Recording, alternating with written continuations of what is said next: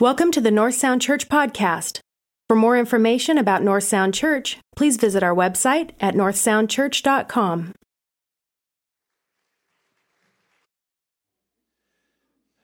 Did you ever hear about the preacher who preacher who dreamt he was sleeping and where dreamt he was preaching, excuse me, and woke up and discovered he was? Um, that's a scary. That's a scary deal. Anyway, we are going to take just a few minutes together uh, this Christmas Eve. The writer of the Gospel of Matthew describes the beginning of Jesus' ministry by looking way back centuries earlier and quoting the prophet Isaiah. And these are the words that were quoted in Matthew, but go back to the prophet Isaiah The people dwelling in darkness have seen a great light. And for those dwelling in the region and shadow of death, on them a light has dawned. And Jesus reaffirmed this idea that he was the light of the world when in John he said this. He said very explicitly, I am the light of the world. I'm the light of the world. One of my favorite Christmas carols includes this recognition the fact that this child is love's pure light. And the story of this carol is worth telling, taking a few moments this evening to share it with you. In 1818, there was a band of actors that were going from village to village in the Austrian Alps in order to present dramatically the story of Jesus' birth. And they came that December 23rd of 1818 to the village of Oberndorf. And on the 23rd, they did their performance, but they, they weren't able to do it in the church of St. Nicholas, where the intention was, because the organ was broken, and so they ended up doing it in a private home. And after the performance was done on the 23rd, the associate pastor of the church, uh, and his name was Joseph Mohr, was kind of in a meditative mood, and so he decided rather than walking straight home, he would spend a little time in meditation uh, around the play and the story of Christmas and Jesus coming into the world. And so he went up on a hillside and he looked down over the village. And in looking over the village and seeing that peaceful nature and meditating on the Christmas story, he remembered a poem that he had written a couple of years earlier. It came to mind. And he thought it would be a beautiful way of honoring Jesus if it could be sung. And so he went the next day, Christmas Eve day, and he went to the church organist for St. Nicholas Church in Oberndorf and he was able to ask him to be able to um, put music to this beautiful poem that he had composed.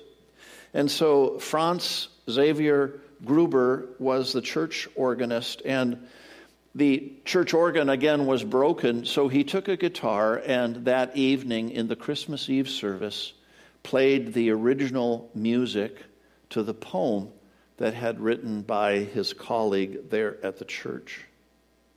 And so on Christmas Eve, they sang their composition to the little congregation to the accompaniment of Gruber on the guitar.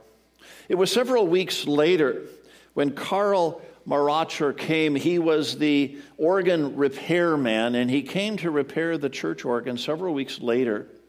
And he repaired the organ, and then he asked the organist to come and try it out. And when the organist came, Gruber came to play the organ, he decided to play the music for the song that he had composed that Christmas Eve. And the organ uh, repairman was so impressed, he took the song back to his own village and played it there for them. And there were two very musical families in his village the Rainers and the Strassers. And so, having taken it back to them, they decided that they want it to be included in their Christmas repertoire. And so the uh, Strasser sisters uh, took it to Northern Europe when they made their tours as singers in the early 19th century, including singing for Frederick Wilhelm IV of Prussia. And he was so impressed with the music, he said he wanted it sung every Christmas Eve in, by the choir in the church there in Vienna. The Rainers brought the song to the United States in 1839 when they sang it in front of the statue of Alexander Hamilton in front of Holy Trinity Church in New York City.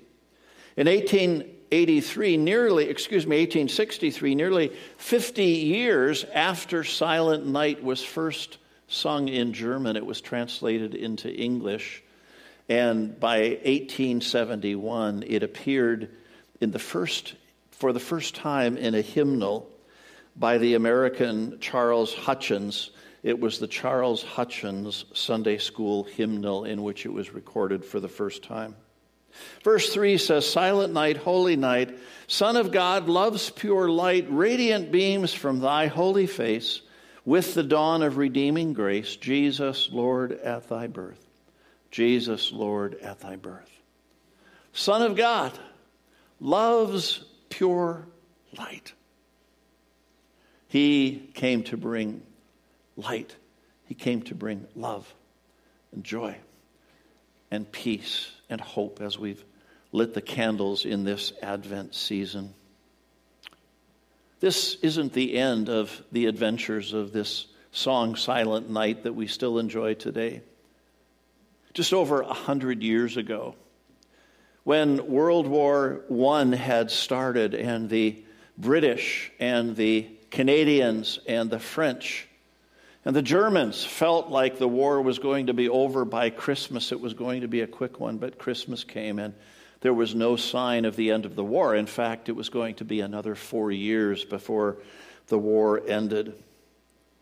Imagine this Christmas time with the men being in these trenches with rats, they were foul smelling, they were frozen with water that had come into them. They were, they were a very miserable place to be and to live, especially at Christmas time when the suffering and the pain was so very real.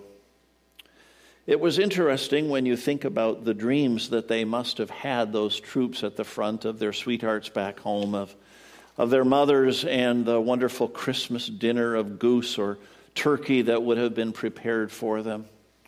And in the midst of that, on Christmas Eve, as it neared midnight, they looked across no man's land, this mud that was pockmarked with shells that had been poured back and forth, and they saw a strange sight. They saw the bayonets of the German soldiers, and candles were attached to those bayonets and they saw Christmas trees being lifted up from those trenches.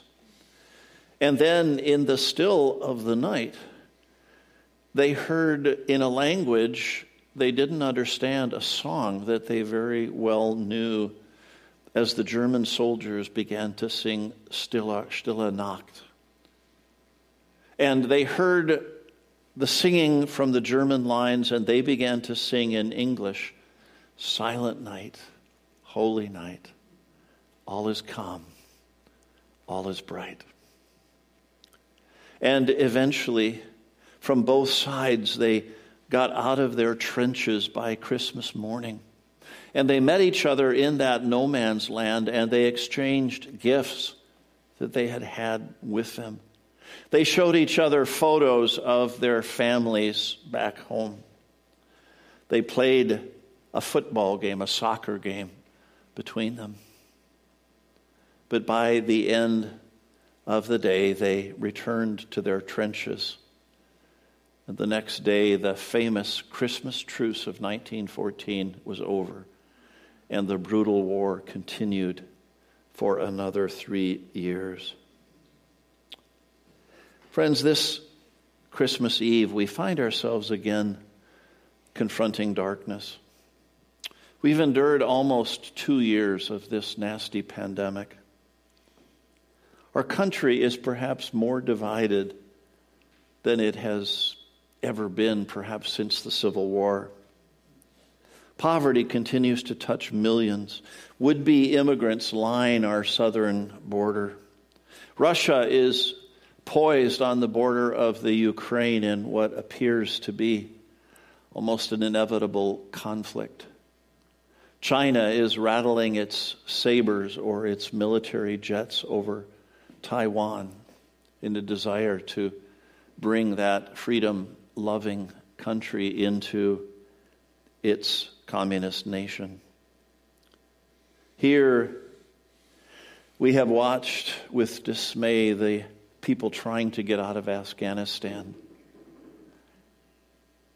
And here in Edmonds, we find ourselves this last year or so with the sign wars around the political candidates and other things that have been taking place, and a dysfunctional city council in which there has been altogether too much yelling at each other.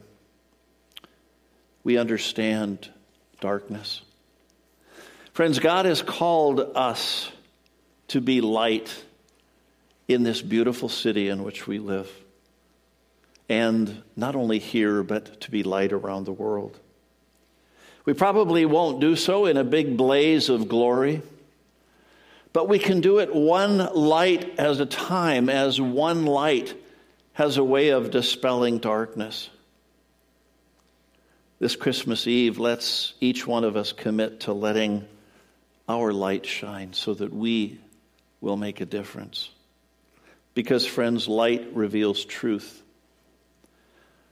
light takes away fear, light shows the way, light dispels the darkness.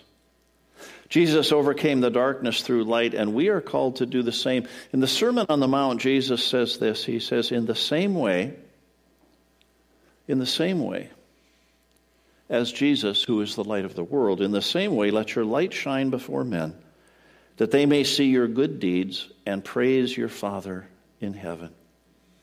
So tonight, together, we're going to light a candle, remembering that the baby that we honor today is the light of the world.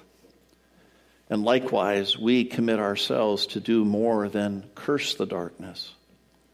We will let our light shine and chase out the darkness around us. I'm going to invite you to stand with me, and Barb and I are going to take a moment and go down the aisles. And if you want to make sure that someone is on the end of the aisle so that you can get a light from the Christmas candle and then pass it on to others.